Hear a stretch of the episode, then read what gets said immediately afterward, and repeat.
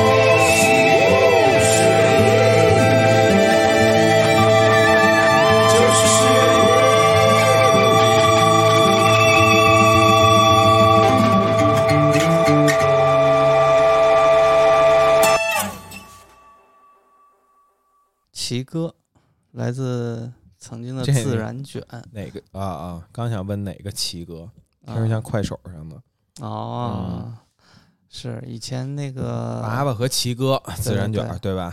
对、后来在那个娃娃，其实叫娃娃，大家又容易和另一个娃娃混，老娃娃混，对对对，小娃魏如萱，对魏如萱那个。就是单飞之后，奇哥也被迫单飞了，真惨。然后就把这个名字忘了。对对。然后我记得那会儿咱们刚毕业的时候，自然卷还是咱们刚毕业还是、咱们刚毕业可差了不少年。我刚毕业的时候，你大学刚毕业，差不多，那就是本世纪初的事情，行吧？反正就曾几何时，自然卷也是一个文艺青年界。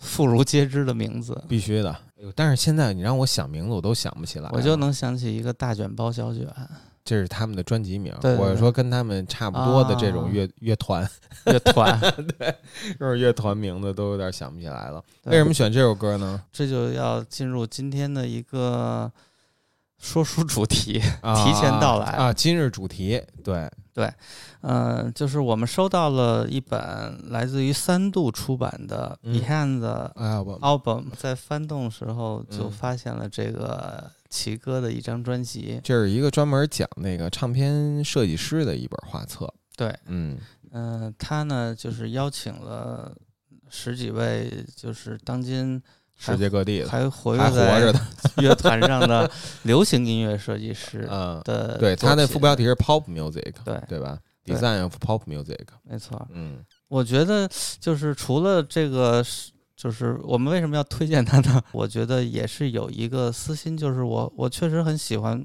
他的一个选题的角度我觉得这个选题组啊一定就和我有着类似的听音乐的经历对所以就是他的这每一个人我似乎都能感觉到他为什么去选这个人哦然后你就看这些人那这个石原蚂蚁的蓝调是怎么出现在这个里面？它是来自于台湾的一个设计师叫蔡书宇的一个设计。这个设计师有可能不是说特别了解啊。就是我看到这个纯属是像以前挑碟那种，哎，这个张封面不错，然后看看这是谁，然后一看是这个奇哥，就想到了这一段哦。咱们还是先介绍一下这本书的，很厚实啊，这叫阵容吧，对，首先就有这个叫 Hypnosis， 就是来自英国的一个设计师团队，他们最著名的作品就是那个平克·弗洛伊德的一系列作品，Wish You Were Here 那个握手是吧？对，包括那个月之暗面的那个棱镜，都是他们出来的，对，还有那个一个叫施德明的，就是著名设计师，比如说那个叫什么来着，大卫拜恩，的很多作品都是他来设计的。哦，这是一华人，然后他给不是，他是他，我不知道为什么，就是都叫他施德明，有可能他有中文名，可能对他似乎好像拥有这个中文名，对，其实是一个标准的老外啊。当然，这里头还包括咱们非常熟悉的设计师小安，对安 C， 然后这里头也有他的一些作品。他是大陆仅有的两个入选的是吧？对，我看还是有一个叫做 Hooli Design， 应该是来自于上海的团队不错，骄傲。对，那咱们要不就是一会儿慢慢说，因为我今天选了五首呢，都来自这书里，来自于这书里。因为你知道，看封面的话，就是它很容易勾起一些回忆。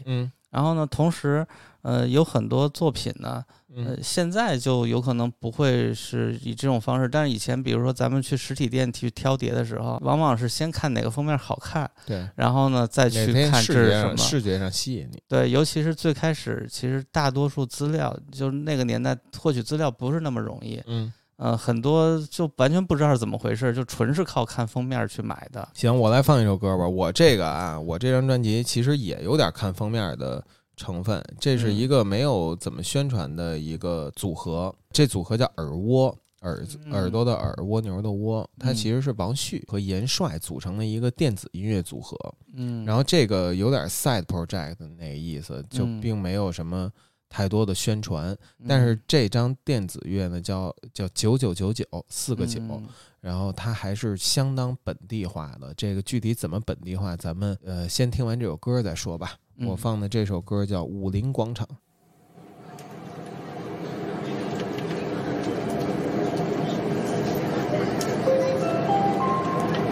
武林广场到了，请在屏蔽门完全打开后，从左侧车门下车。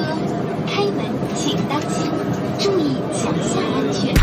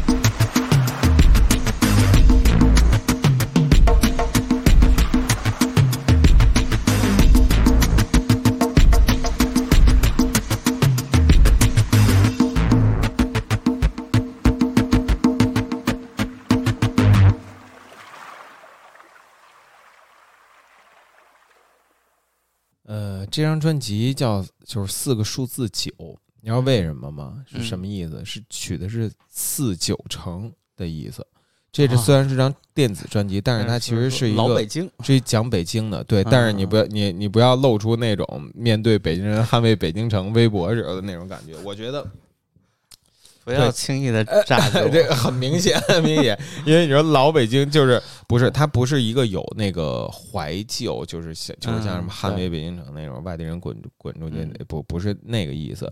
他在他的 Bandcamp 上的那个介绍里边说了是怎么介绍他们这个组合呢？说 making something dirty and sounds like our city。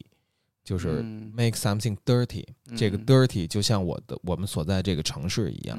然后reasons why we stay, we get away， 就是我们留在这儿和我们离开这儿的原因都在这里了。这个4/9，这个所谓4/9这个专辑是一个献给2015年到2017年的北京的一张专辑，它描摹了他在这2年里边的北京。他的中文的描述里边有一句，就是从繁华到堕落，纵横交错。就是他这里边的北京是一个混合着金钱、烟尘、堕落，然后的一个北京城，就是一个2010年代的北京城。它和那个微博上的那些就是北京土著要捍卫的那个东西完全不是一回事儿，然后它也没有捍卫之意。他只是在表达了他们作为音乐人敏锐的看到了这个城市的变化过程，他们在展现的是他们看到的就最后就尤其离我们最近的这几年的一个过程。为什么一直在笑？不是，我是对于你就是把我做这个预设，当然我确实有可能有一点，你一笑我就看出来，但是我笑的不是他们，因为不是作者三个字，而是对，就是他们既然用了4/9，其实他们也是在回避这个东西。他在反讽，对，或者在回避。我觉得不是反讽，他只是在回避。对对对。那而我的笑呢，其实就是一种可以说是自嘲。因为就是作为一个也是一个北京人，我是就有点抗拒会使用这种太有这种地域色的或者是区隔性的词汇。明白。因为它确实代表着一些。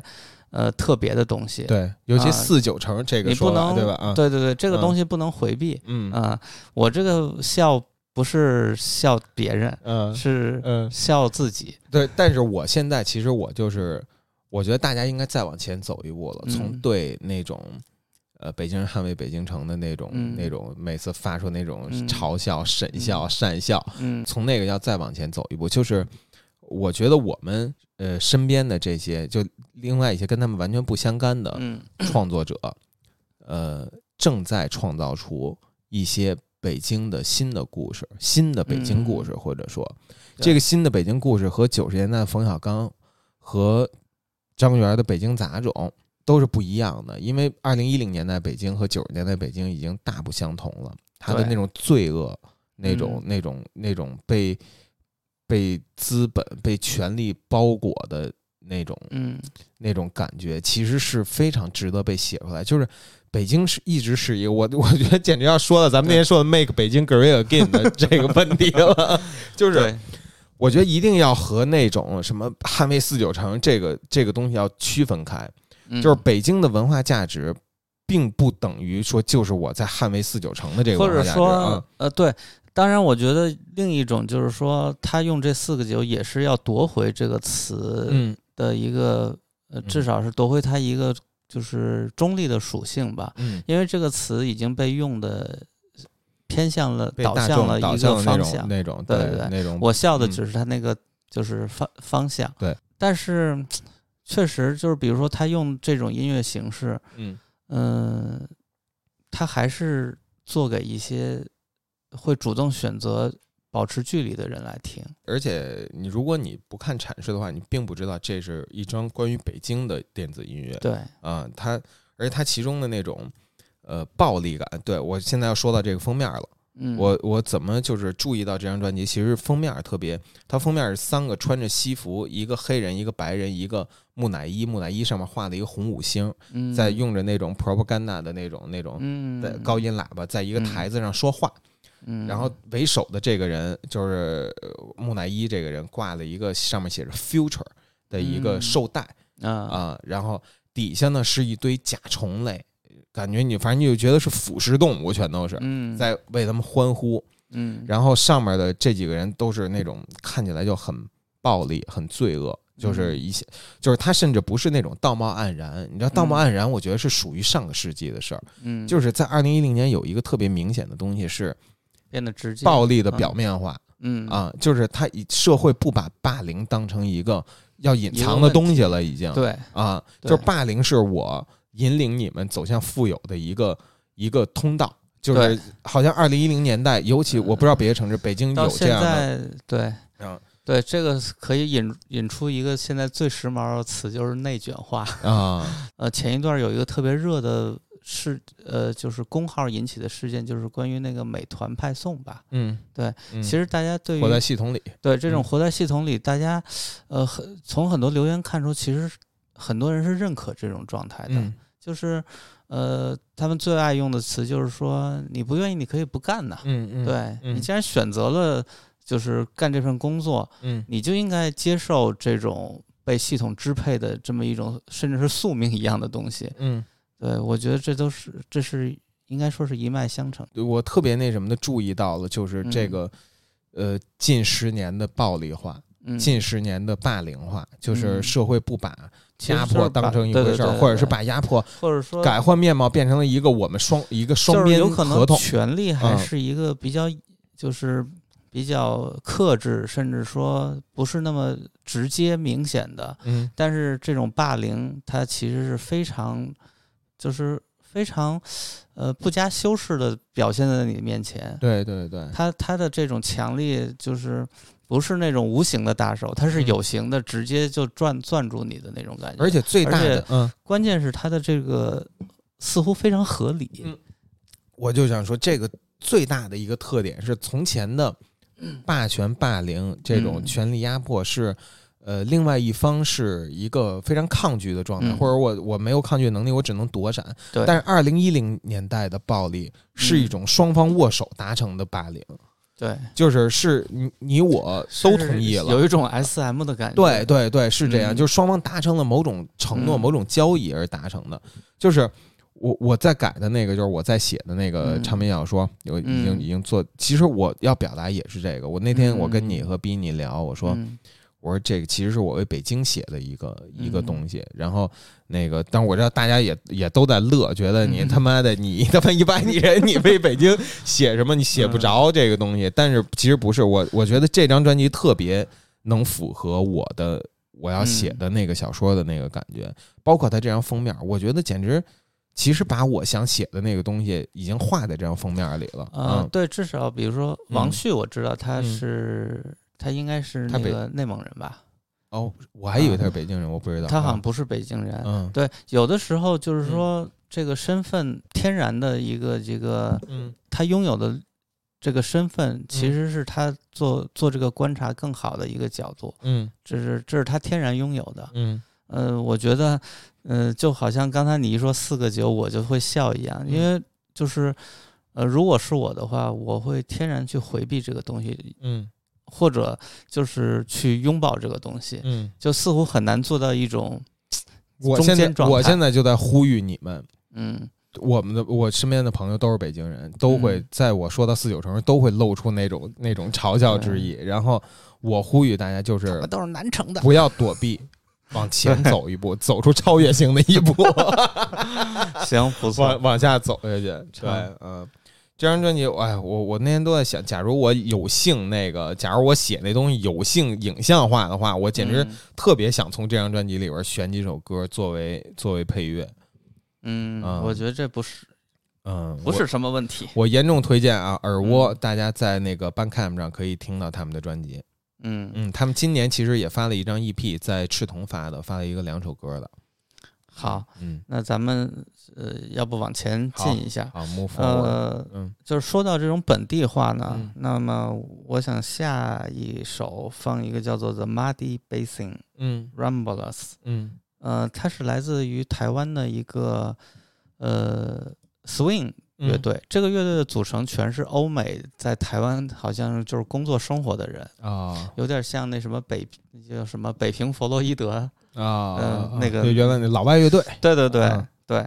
然后呢，他们的这个封面是特别的本地化，嗯也在2014年好像获得了什么什么就是那种设计大奖，嗯我觉得这个的封面就是我觉得到时候大家听的时候可以就是点开看一下，嗯。然后它的那个封面就是那种非常有台湾特色的一种就是包装，就是其实是民国特色的一种包装，你可以在30年代上海的那种、哎、对对对能看到，就是那种明显是受到西方的影响的当时的本土式的那种设计。我也是就是当时看到这个封面呢，就特别想知道它是一种什么样的音乐。嗯现在我们来放一首，就叫《卖药秀之歌》，也是专辑的就是同名主打歌。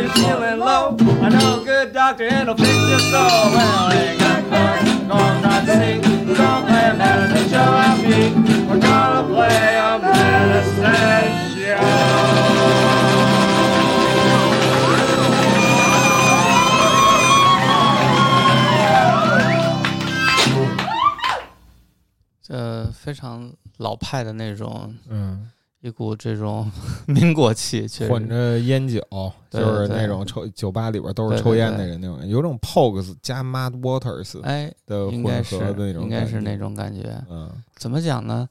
就是他们的这个设计来自于台湾的一个叫做洋葱设计事务所。嗯嗯，他用了一种就是又洋又本土化的一个东西，你可以说它很符号化，嗯，就是尤其是像老外这种外来人，很乐于去拥抱这种本地的这种符号化，对，而就是就像北京老外乐队，然后非要起什么北平哥、弗洛伊德这种东西一样，对对，嗯但是其实你要是真的去琢磨这个事情啊，就是到底什么是一种本地特色？比如说现在如果大家一说上海，嗯。上海的本地特色其实一点都不中国，嗯，但是大家好像无所谓这个事情，嗯，对。然后呢，就是而北京的这种本地特色，但是大家总是有一点嗤之以鼻，只有老外去乐于去那个，这也只是本地人，你们本地人在嗤之以鼻，就是只有本地人才有这种超越性嗤之以鼻的资格。嗯，对，也许是一种资格吧。对对。就像说北京小吃不好吃一样，这是一种专属于北京人的特权。那可不是，不是北京小吃不好吃，别人是起哄，别人是起哄，真的不、我觉得北京小吃不好吃，这个绝对是全国人民都。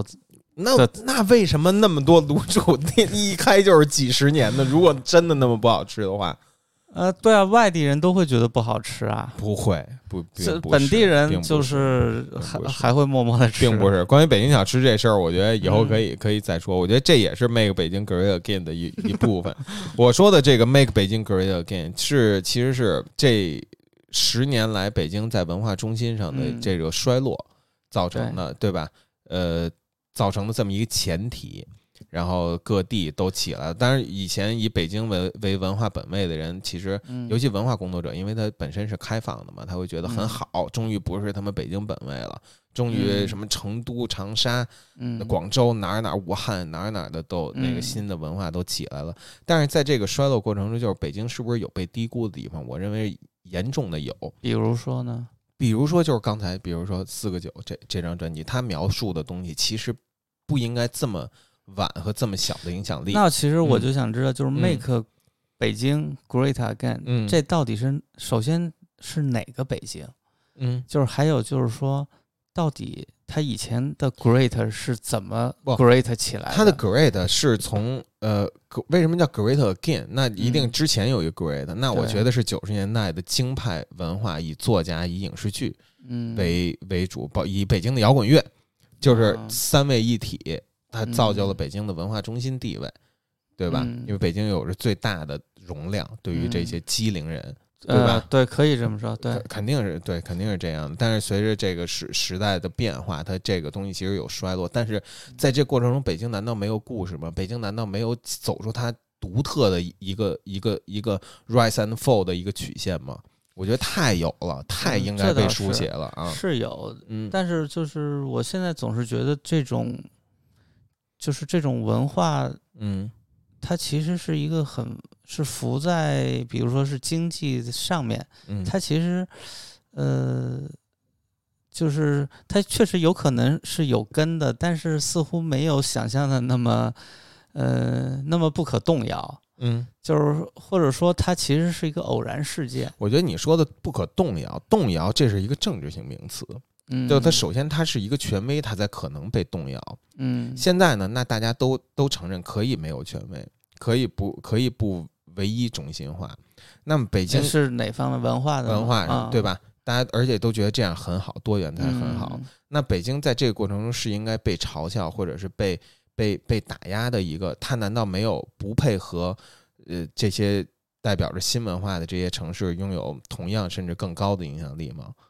那我觉得肯定是不应该是这样的，肯定是有的，因为它的文化底蕴仍然是中国第一。就是这个文脉绝对没断，也不应该断，但是在这过去10年中显然是很示威。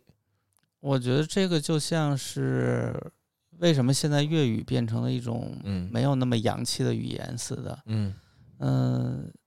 那比如说香港作为一个文化沙漠，为什么曾经一度是成为了一种就是真正的强权文化？这个东西它有什么文脉存在吗？有啊，商业文明啊。我觉得香港首先你不能说它是文化沙漠，它是商业文化绿洲。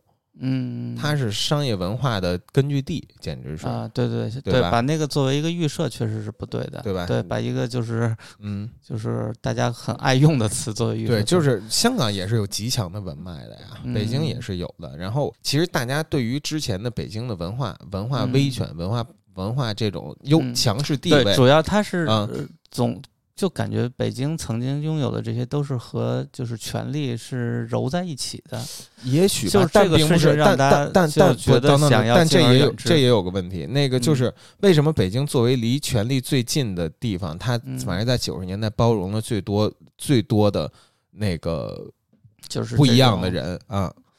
而其他所有城市都无法包容这样的人。还是经济发展水平吧。我觉得对很多方面，这咱也分析不清楚。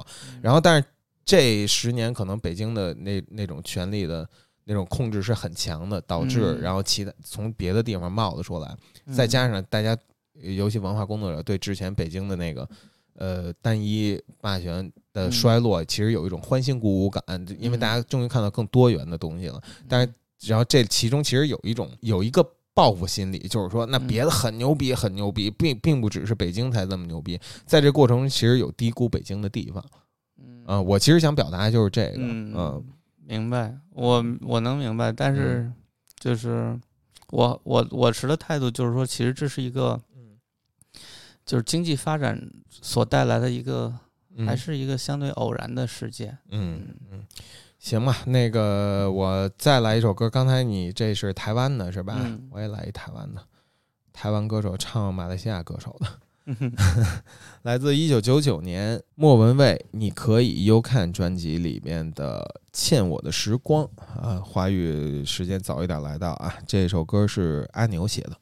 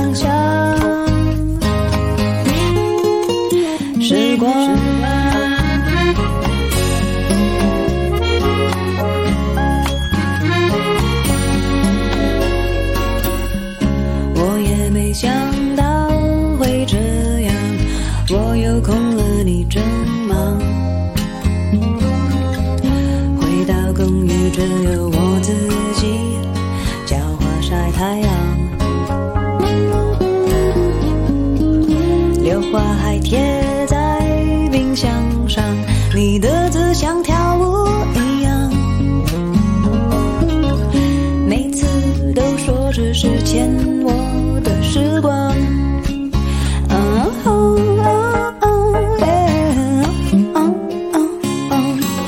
我是否有点太大方，一个人晒太阳，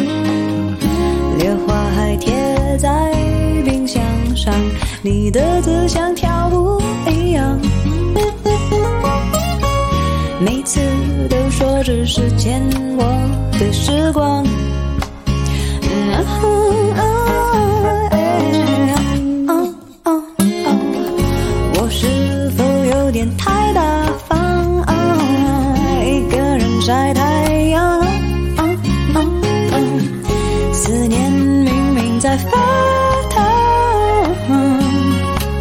谁叫我太懂事又不爱逞强，只好听你说些大方向。时光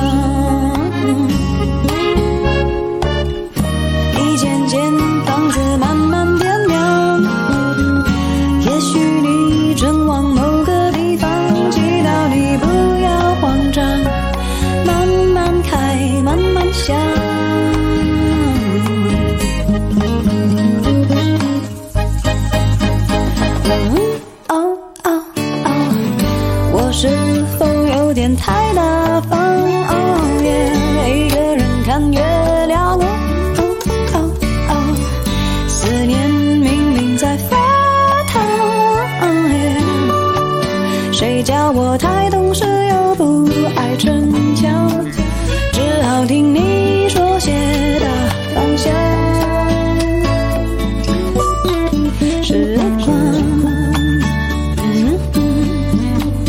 别再走，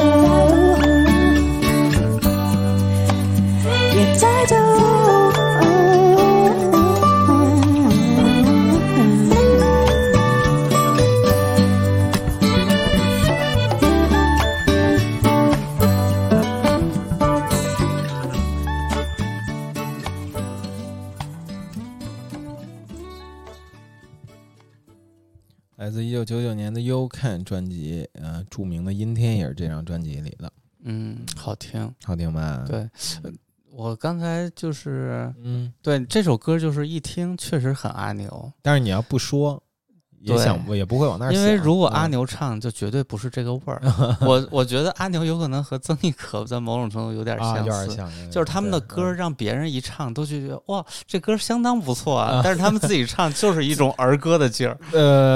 也行吧，就是也不差吧，至少就是，但是他们就只能唱出一个味儿。对，就是他们只会唱一个，这说明他们个人的风格也很强烈，就是因为他们个人风格太强烈了，就是他们会把所有的歌都只能唱出那一个劲儿，但是其实他们的作品本身是就是应该说可解读的空间还是挺大的，对。如果这个时候换一个歌手，一下就有不同的呈现。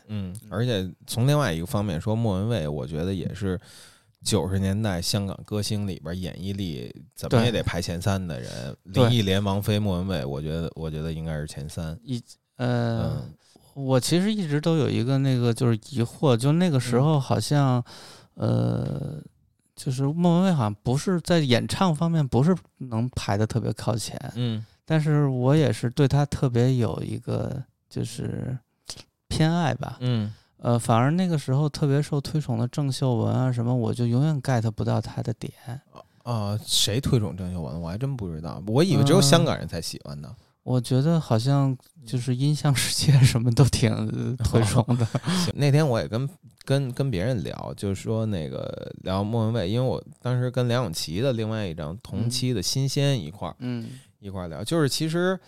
那会儿的歌手其实还挺有人设的，但是你现在才会叫人设。他们那会儿其实就是气质，这气质和人设的区别是什么呢？人设还是要更扁平，超过3个字这就不对了。人设还是可以就是人工制造的，对，他们也有人工制造的成分。虽然这东西不会像现在的那种这种工业化娱乐产业的工业化那么的。可丁可卯的，你这人就是那个跟这有关的标签我就塞给你就行了。他们可能是在一个相对比较漫长的时间里边有不同作品奠定起来，但是一定我觉得这里是有设计成分的。反正原来我就会想，我说梁咏琪这么漂亮的人，这有什么？她唱失恋这太不可信了啊！但是你回头想想，其实她反而正好演绎了某一种失恋，某一种属于。高美属于清纯的漂亮女孩的一种失恋，对，或者是她因为她挺高，然后她眼光更高，然后会被那什么给放，或者会被认为眼光特别高，对，然后这造成一些情感悲剧。然后莫文蔚呢，莫文蔚总是会演绎出一种什么气质呢？大女的，她很大方，首先她的男朋友都不太靠谱。对，她男朋友总是那个，就是让她觉得又可气又可笑，我怎么跟这么一人啊那种感觉。但是到最后，当然流行歌嘛，到往往都会，你比方说这首歌的最后那个就会比较典型，说还是期待你，也许你正在某个地方，期待你不要慌张，慢慢看，慢慢想，就会有一种。放下一个大度在里面，还有一个气质，就是那我要是跟你在一块儿，我反正对你挺好。分了也就分了，我也不在乎。对，其实那个时候就是，港台这个不叫那时候还不叫人设，没就起这个词，应该就是策划，就是什么，反正一些树立什么形象，对，public image。对，现在想好像还是挺成功的，他往往还是就手法比较高级，有可能还是不像现在吧，就是有种简单粗暴，比如说今天要给某一个很瘦的艺人设立吃货形象，对，然后呢就是那种猛吃几个串就吃货了，就完全让人觉得很荒谬。我觉得这跟那个现在单位信息量有关系，这不是单位，不是单位时间，是单次信息量。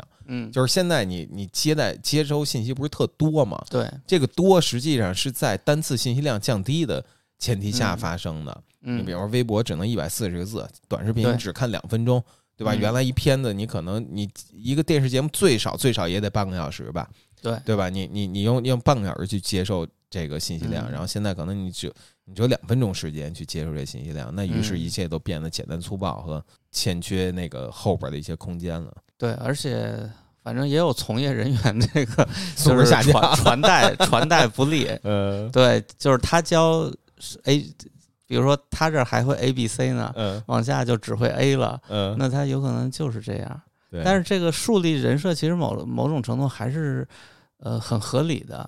我就觉得比如说像比如说现在比较火的5条人，他现在有了那么一个非常傻逼的人设之后，但是确实有更多人去理解他们的歌词。因为我就觉得现在的传播其实就是说让一个东西进入一个人的大脑是很难的。他做这个人设目的也是要这样，让大家就是说，哎，能迅速的明白这人是干嘛的，或者这人是怎么样的，是不是他的受众，只能说，我觉得这个事儿也没什么不对，只是说做的越来越不好了。行吧，该你了，该我了。准备放一首来自，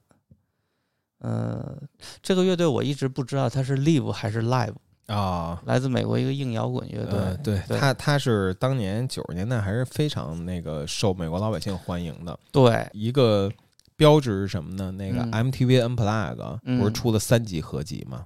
然后他自己就在2集里边都出现过。Cure 都只出现了1次。反正这个乐队我当时买，就是买的是封面，音乐确实听着也挺过瘾的，但是就是它是不是有点美国零点那种感觉？我猜，我现在想是有一点儿，但是呢，对，比如说像这本书里《Behind the Album》里头，也介绍了他的一张专辑，然后说什么为什么要这么设计呢？因为考虑到他的歌词受到了什么印度文化的影响，但是你知道，就这种乐队，感觉他无论受什么样的文化影响，出来的还是那个东西。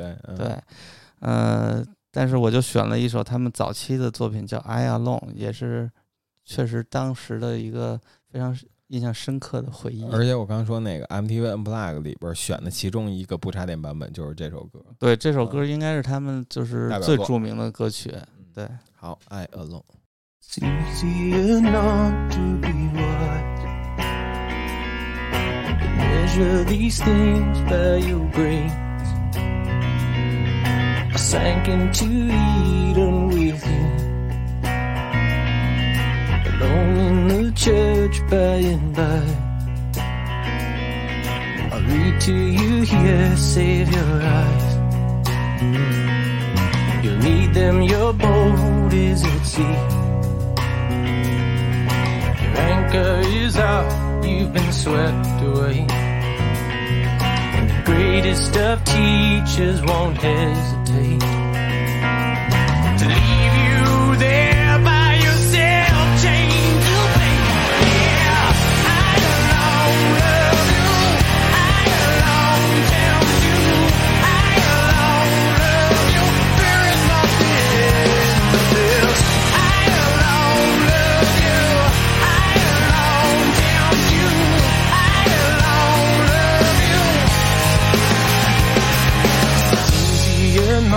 to be brave.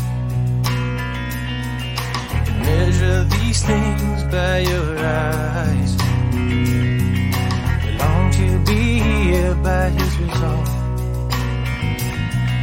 Alone in the church by and by. To cradle the baby in space.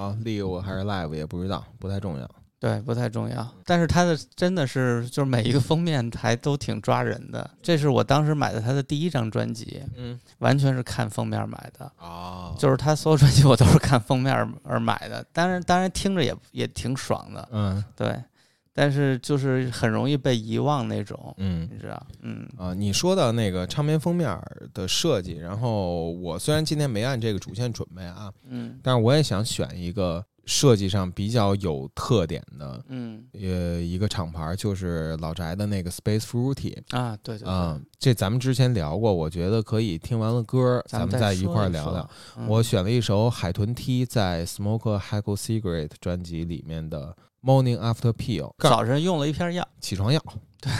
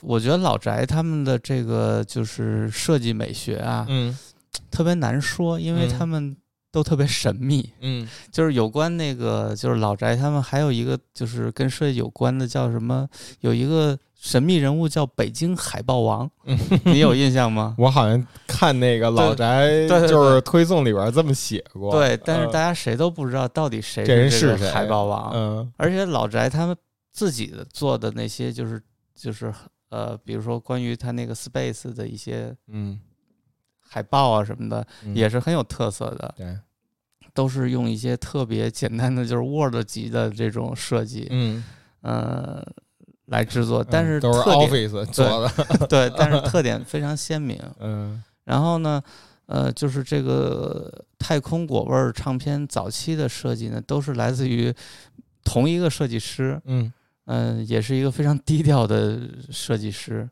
因为那个时候我专门去问过，就是和他认识的一些人，然后呢，他这个人好像并没有做过什么，就是其他的个人作品。就是感觉是一个，就是只是工作之外，并没有强烈的那种表达欲。就他作品都是 Space Fruity 的唱片封面。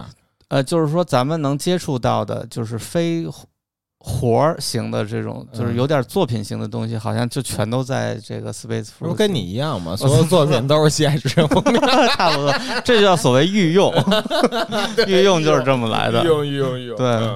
我对他特别的好奇，但是呢，似乎也没法了解更多，因为好像他不是一个那种充满表达欲的设计师。哦，也可能未来有什么契机吧，或者说哪天找老宅好好聊聊关于他们的这个设计，给整过来他的设计美学。对，整过来聊聊。对，因为没有更多信息的话，就只能说特别好，特别喜欢。他创造了一个属于 Fruity。我对他们只是那个字体，我觉得是一个特别一致性的东西，但是封面是真的有一致性。我觉得 Moz 和海豚 T 就很不一样，但是它有一种一致的氛围吧，我是这么感觉的，反正确实是你看啊，我看这个 Behind the Album 里边就有一个感觉。我觉得中国就都是 Pop Music， 我觉得中国的 Pop Music 配不上中国 Pop Music 设计师。对，就是小安设计的这些，但我操，我这么说有点那个什么，就是李霄云什么的，我不是，咱们别说名字了，对，加一个标记一会儿删了，就是说我这个人特别不会说话，想当初我就问了一个特别愚蠢的问题，就是说小安，你设计这些封套的时候，你会听他们的音乐吗？这是不是咱们在去年那个莫纳时候聊的时候问的？对，小安自己很坦然，他自己说：“我是一匠人，我不是艺术家，我要完成活的。”对，当然这是一个设计师的一种表达方式也好，一种或者说一个就是。对自己的定位，对一种校正自己的那个，以防别的那个东西去影响他的作品的一种方式，一种方法论也好啊。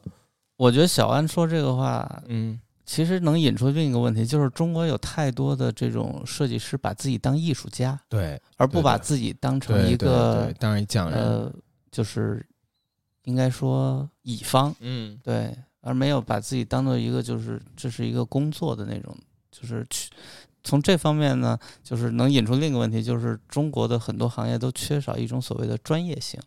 对，都把自己当艺术家呢，这活儿没法做了，因为艺术无止境嘛。对，就是主要还是说小安的设计确实我们很喜欢，当时我差点就买了他的那个给那个李宇春做旅行团做的那个，因为我当时觉得那个真的挺有意思的，就是游泳的那个是吗？对，确实挺有意思，但是。考虑自己确实也不会听，但是这就是这问题。你说这张其实我恰恰还放过好几首旅行团的歌呢。对，我觉得咱们又要偏题了，因为其实我觉得稍微加入一点批判并无不可。连那天在朗园的时候，老白过来跟我在摊上说话，那天你没来，老白说我们也闲聊半天之后，他说。老白说：“哎呀，我当年我刚听西海的时候，我就是觉得我是一个我想表达什么，但我表达不出来的人，我心里的话我说不出来。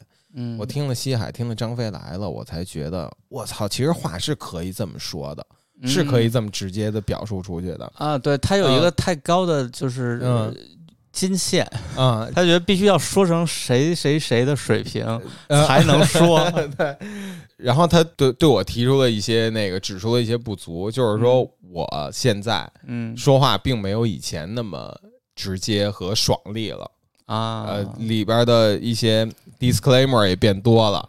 一些差不多就到这儿算了吧，那这种东西也变多了。反正我们俩就此聊了，所以我听了这个，我就想，可能有时候该批判还是得批判，实话实说嘛。而我就觉得这 Behind the Album 里边，中国的设计并不一点也不比别的设计师差，但是这些音乐你怎么能拿他妈的，但是李春去和 Steve Reich 比？首先他这个说他是 pop music，但是比如说啊，这里头有 Bonobo， 对 ，Warp 也是他妈 pop music， 对，就是他其实是觉得，那我觉得一方面说明就是国外受众，其实他的这 range 是非常宽的，而中国对于这种消费音乐的定义是非常窄的，也就是说中国的这种音乐工业系统其实是一个非常细化的一个状态，这也可能是没办法，一个是就是我们大多数人的这个欣赏水平就是有限的，还有一个就是说流行音乐这个东西本身就是一个舶来品，虽然有可能自古就会消费需要这种娱乐消费品，但是这个形式甚至说很多这种传承都是等于是咱们是在模仿欧美，就好像。比如说这个月下不是有一个节目叫什么德国人看月下，对，为什么德国人可以看月下？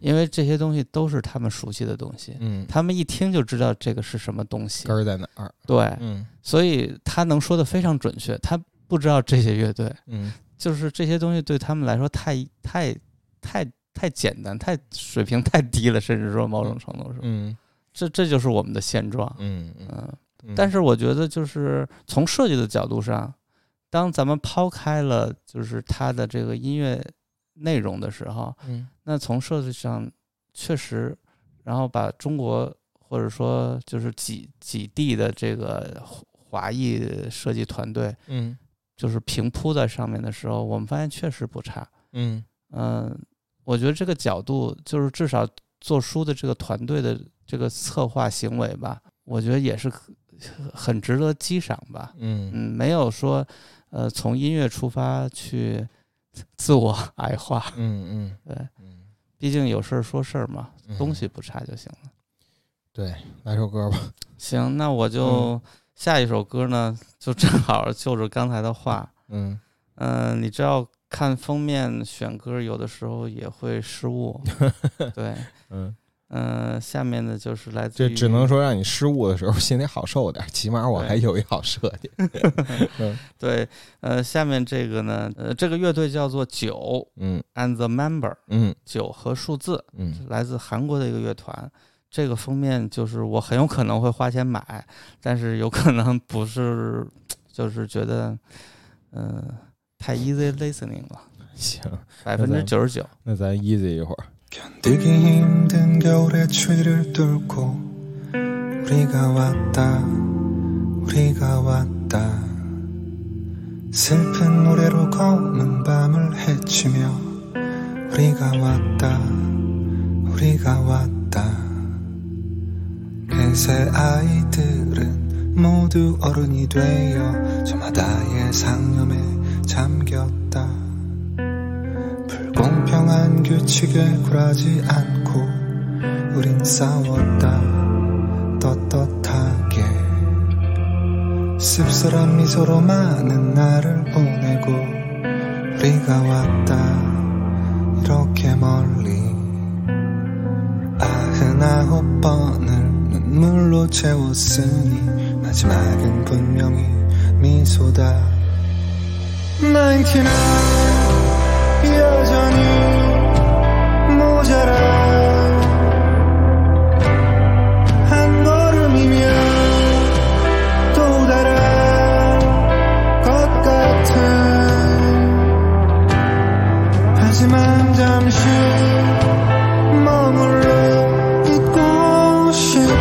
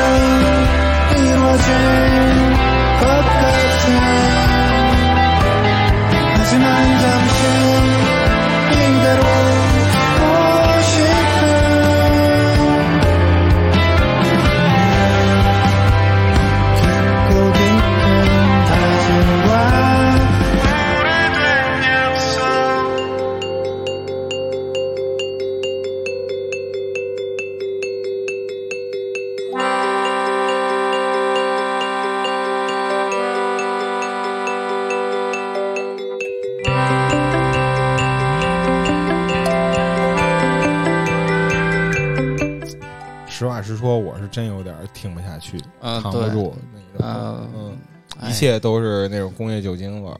对，就是我开始想要不要选一首就是不喜欢的歌呢？嗯，好像后来想，为了说明这个问题，还是选一首。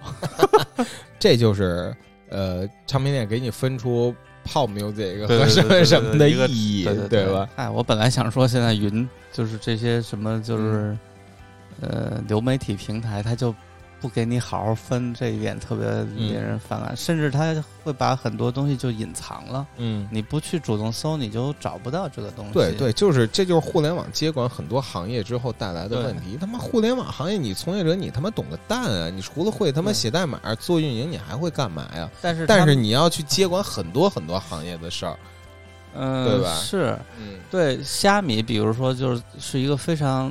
就是我觉得是一个挺懂音乐的一个音乐平台，然后他们就做的就做不下去，对对，版权越来越少，越来越少。嗯，好像这就是也是问题。难道就是说，这个资本逻辑就是和这种专业逻辑是抵触的吗？嗯，会不会就是这是一种天然的矛盾呢？嗯，就会因为好像所有都存在这种问题。对对对，好像。好吧，好在这首歌已经播完了，非常的舒心。那个我赶赶进度吧，你选了一个封面设计的不错，但是歌实在是不忍足听的一个歌一个。结果大家留言说这封面也就那么回事嘛。然后我还选择一个封面完全没有设计，但是这个作品还是很可听的，也就是窦唯在9月份连发了3张新专辑，嗯，加上8月份，他一共连发了4张，是一个中国古代文化4部曲，宋词一个，元曲一个，然后百家姓和三字经一个，千字文一个，然后这4个我最近集中都听了，我相对最喜欢是元曲，然后因为元曲这里面吧，有一种烟火气在里边，生活的东西什么在里边，因为元曲它本身。唐诗宋词元曲里边，元曲就是最通俗的一个，对对对，然后再加上窦唯也会念白一些什么的，他会体现出他的那个，就是他今年不是和文志勇新做的这个组合叫朝简嘛，朝简还是朝简，我也不知道该怎么读啊，就是这个组合，我觉得这里边是有一些幽默感的，这一点是我在听窦唯新做的时候觉得最好的一个地方，然后。这首歌也挺长，咱们先听上吧，一会儿压着接着说。水仙子4块玉红绣鞋，来自元曲。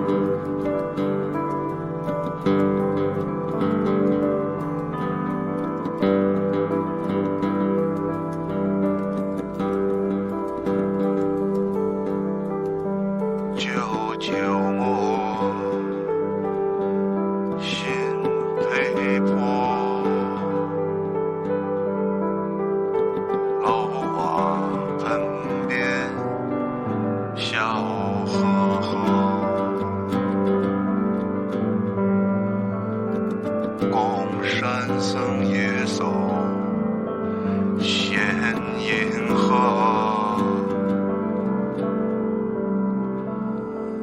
踏出一堆积，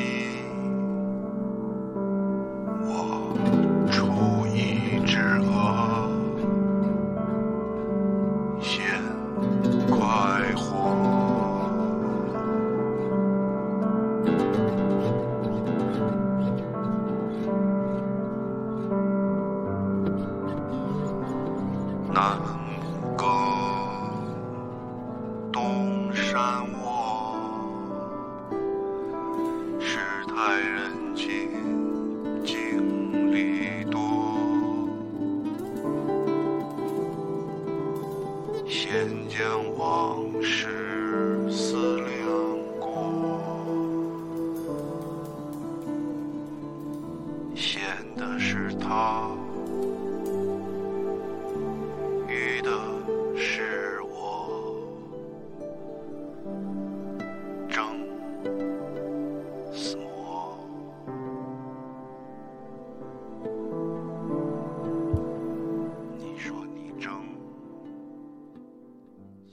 歌大概10分钟吧，现在放了7分多钟，8分啊，反正也快完了，9分钟了已经。这么一会儿就有点不觉时间之流逝的那种，那种感觉。希望大家听到这儿没有睡着，又露出了神笑。我还是挺喜欢窦唯近些年和不一样和彰显的这些作品的，很心境。就是他这些年的作品，我就有点不知该怎么评价。就是对于我来说，它成了一种功能性的东西。我觉得他不排斥这样，不排斥被人这么认为。对对对，所以就是我觉得很难说他是什么样的。当然，我觉得也没必要，窦唯也不需要。对，他这些年做的事儿就是在反对阐释。他做的事儿就是把自己。从阐释里摘出来，我觉得，那如果只剩下说只要是窦唯那就牛逼，那这些其实已经是一个，已经是一进化后的结果，就是你也不可能说100%全过滤怎么样啊，就还可以接受，我觉得啊，对，肯定是可以接受的，对，但是就是，这时候想要说什么，感觉就比较难。我觉得经过这么长时间，他已经把自己变成了一个比较纯粹的环境音乐人了。你就拿他作为环境音乐去理解就好。就像Brian Eno说，我就是给机场做的，就是我就是给电梯做的。对，那窦唯这就是给一四合院做的。对对对，对吧？我觉得这么对，确实是这种感觉就是这种东西，你就很平视的去看的就好了。对。他也不需要你说他牛逼，那是肯定的，对吧？对，就是他既不享受这个，也不享受这个，我也没大所谓。而且他这几年的那种反过来就入世了一点，这其实是让我还是觉得挺好。就是他你会感觉是还是有烟火气的，就是接触的一个人，在曾经。曾几何时，他是主动的去回避，就像刚才你一说到49城，我就会露出那个神笑一样。对对对，对，其实是一种，也有可能什么时候，我不会这种，就是反射一样的去露出这种笑容的时候，那么有可能对，就到了你所说的超越性的这个状态。但是其实我觉得这个事情确实，这个肯定不是只有我这样，还是因为我特别刻薄呀？不是，肯定不是你这样，我们身边的人都这样。我们身边的这些你们北京孩子都这样，这其实是一种自觉性。就是你因为有这种自觉性，你才有这个资格去审笑49城这个字，对不对？对，然后我确实也是从这儿，可能感觉又会说回到那个make 北京 great again 的这个问题，就是窦唯也代表一种北京文化，对啊，然后从大的从小的，大的先不说他那种就别的，大的咱也是揣测啊，就是小的这里边这首歌的词儿里边，比方说。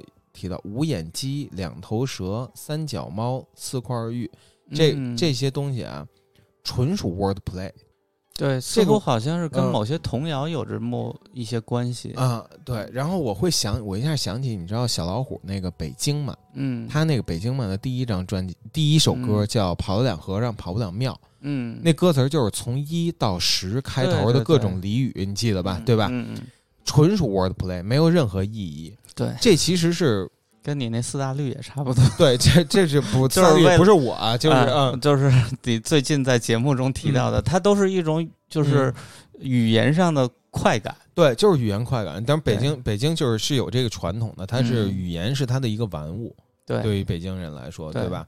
然后我觉得小老虎在那个《跑得了和尚跑得了庙》里边体现的这个趣味和窦唯现在体现的一些趣味是有相似之处的，而这个相似之处的背后是什么？实际是一种北京文化的底，我不想说底蕴这词儿，但是其实是底色。对，你说到，既然说到这个歌谣，就是最近就是小何在做着一个项目叫寻谣记，他就走访就是全国各地寻找当地的那种老歌谣，我觉得寻找各地老歌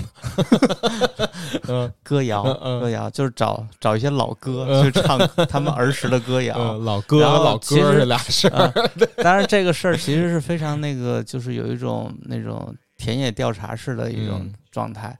然后呢，他因为他们本身就是有可能是最近他的这个又像是一个音乐项目，又是一个艺术项目的感觉啊。就是因为我也一直就是有点关注着这个，我觉得啊，就地方的，无论大城市小城市，比如说像上海这样的大城市，它仍然是有着很多就是非常本地化的歌谣，这个东西一唱就是属于当地的，但是北京呢，它的很多就是歌谣，它似乎已经不属于本地了。北京的是歌谣是指就比如说像童谣，什么傻小做门墩这种，它一唱就有一种央视味儿啊，你知道吧？但是这是一种普通话的权利带来的，这不是普通话的权利，对，可以说是一种权利带来的，就是北京话是被掠夺的一方，没错，事实是这样，就是北京的这个 local 的属性其实就是非常的稀薄，就是这也就是导致了，就是一说四九城就感觉有时候有点逗，因为就好像其实内心里觉得北京已经没有什么真正的本地文化了。对，我想要，其实我就是，但是还是有对，就回到刚才你说那个，我觉得啊，北京是个权力中心，这是一个既定事实。对，权力呢给你一些，拿走一些，是的。然后我们嘲笑审笑的那部分，他可能那些人可能面对就是眼光总看在他得到的那一部分，对。然后其实或者啊，也不能这么说，也有失去的，我觉得可以这么说。对，得到的恰恰是因为我们就是对于得到的那部分，有可能心怀怎么讲啊？就是有点儿。罪恶不落人，对，罪恶感，就觉得这是不公，不是我这不是公平得来的，这就是说有可能相比其他的地区它不够公平，所以我要回避这一点，对，同样就是被回避掉的就有很多这种非常本地的本土的这些就是东西吧，对，他给你一些，拿走一些，拿走的东西是本来就是其他所有城市都想用的东西，他的一些本地的东西，对，对吧？所以在这个，所以我就说应该超越性的去看这个事儿，就是别把目光放在得到了还是失去了，你接受它，你接受它是一个既定事实，看到其中更有价值的一部分。然后我那个。我想起来小老虎，那会儿2019年的时候，在那个电波别电波做过一次聊天，然后他的那个文字稿是我整理出来的，然后里边有一些聊的东西我还是很印象深刻。你记得那张专辑叫《北京》嘛？对，当时他们就聊，就是很多说唱歌，尤其说唱歌手 rapper 非常强调我和我所在的那个社区，我所在城市的那个关系。但是小老虎是一个北京人，他。从来很少强调这个东西之前，然后小老虎怎么说？他说：“我从来没想过要写北京怎么怎么样这东西，我有点讨厌去强调北京什么北京方言、北京 rapper represent 北京，这我都不是很喜欢。他说，换句话说呢，我觉得有些喜欢标榜北京如何如何人，这个标榜是低级的北京特色，就有点像现代王府井步行街的感觉。我喜欢的是北京内在的那种宽容、幽默、智慧，什么都能接受，什么都觉得比较 chill。但这个东西不是大声喊出来的东西。对啊、小老虎是这看法，我就觉得很对对对，我觉得这说的特别好。其实，这就是为什么，我要审校的原因。对，就是你身边有太多没有。这么想的人，简单的说就是低调点儿。对，是，也是。其实这种低调也是一种特权吧，行吧？好吧，不要这么展示，就是不能让我们这些就是已经失去了故乡的人对，连低调的资格都没有。然后说这是你们特权，这是他们什么？你白人的掠夺，活人就是罪恶。对，我们要多么困难才能坐在这儿和你喝咖啡？又拿左派打岔，来首歌吧，来首歌。那这首歌跟刚才的话题没有任何关系，就是来自于大卫·拜恩，一首拜恩的一首《Fuzzy Freaky》。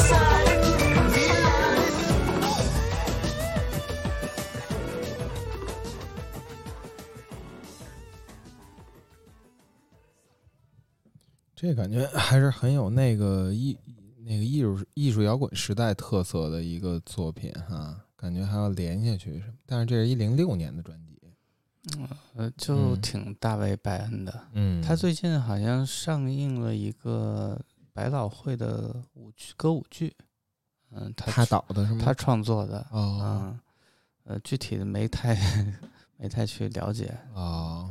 有点期待看看，所以你选这个也是跟那个这个 Behind the Album 里面有关系。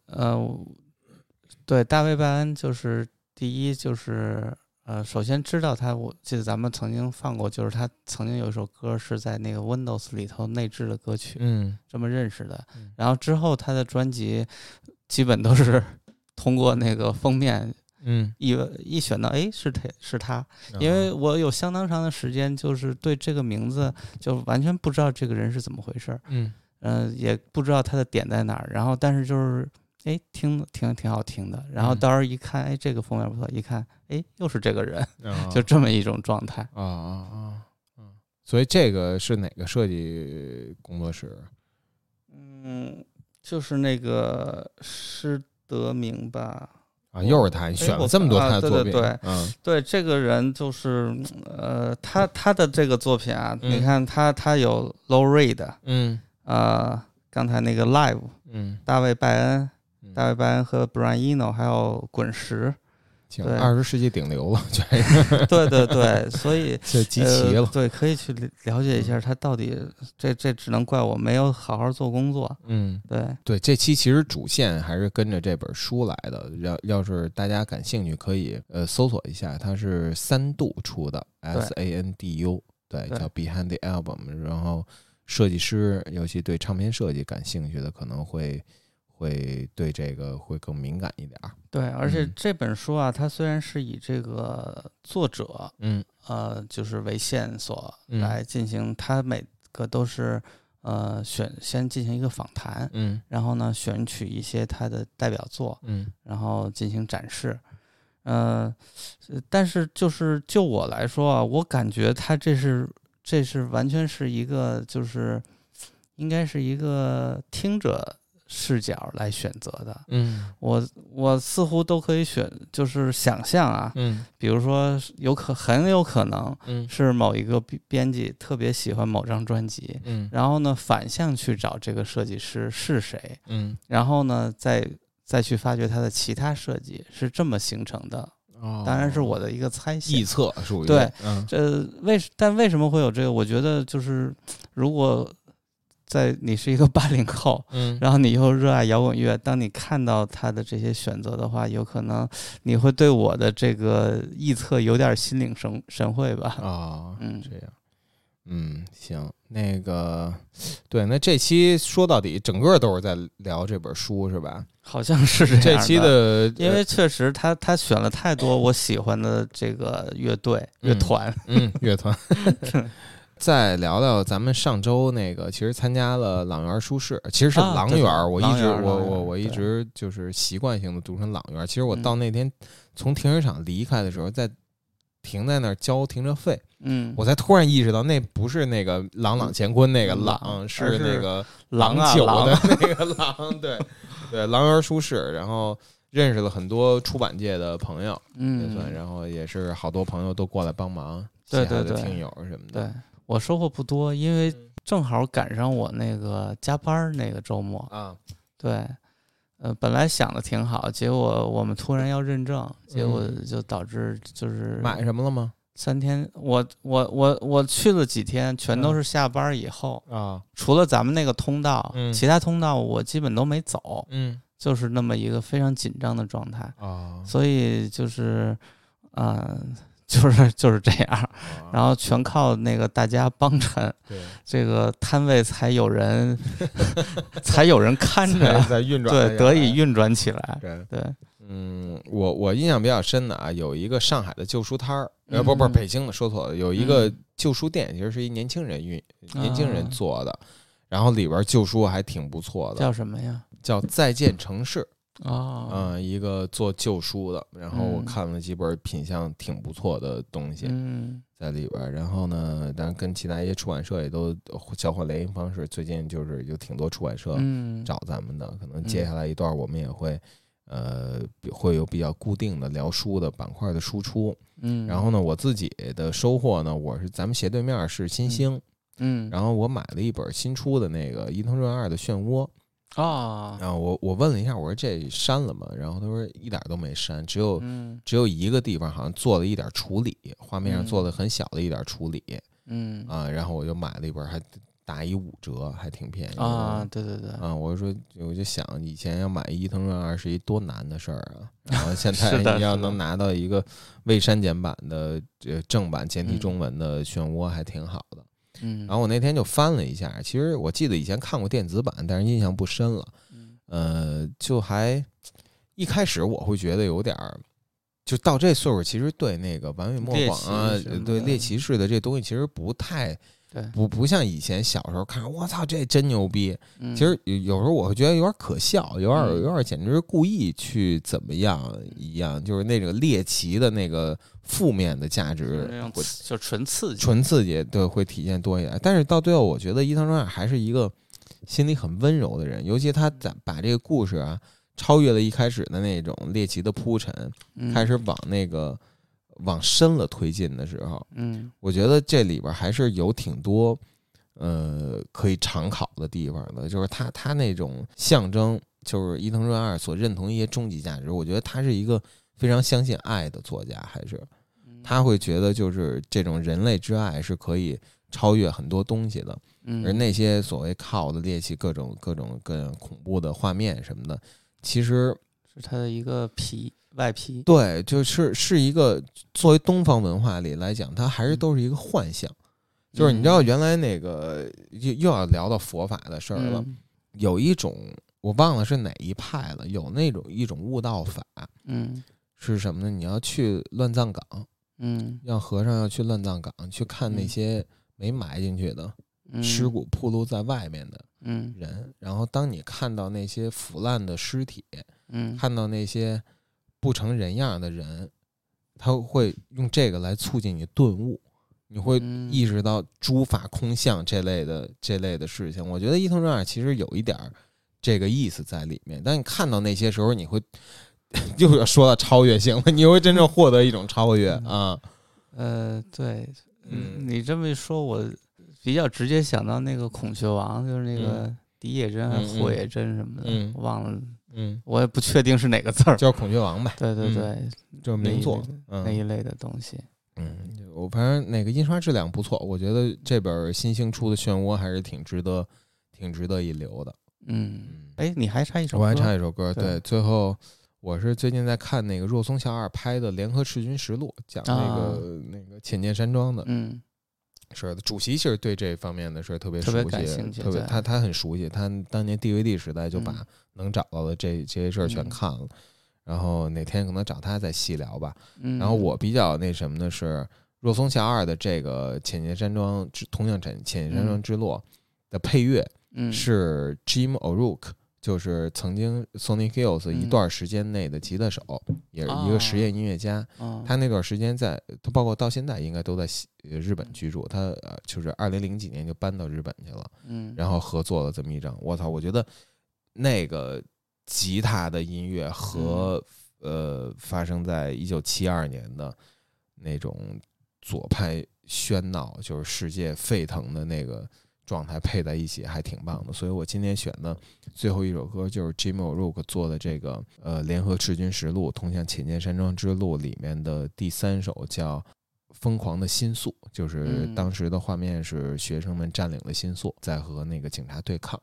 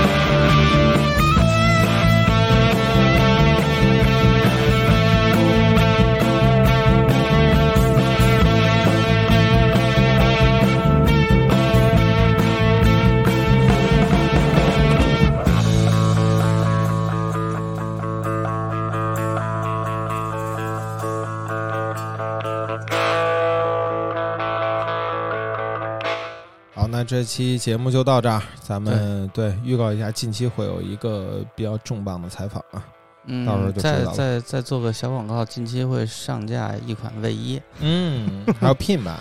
啊，对，还有PIN，都忘了。卫衣和PIN在哪儿上啊？在淘宝呗。爱发电呢？哎，可以。对，以后再细说吧。我们准备入驻爱发电平台了，可能熟悉音乐圈的人已经有所了解了，对这平台。对，之后接着说吧。那今天就到这儿，那大家再见，下期拜拜，不是，下期再见。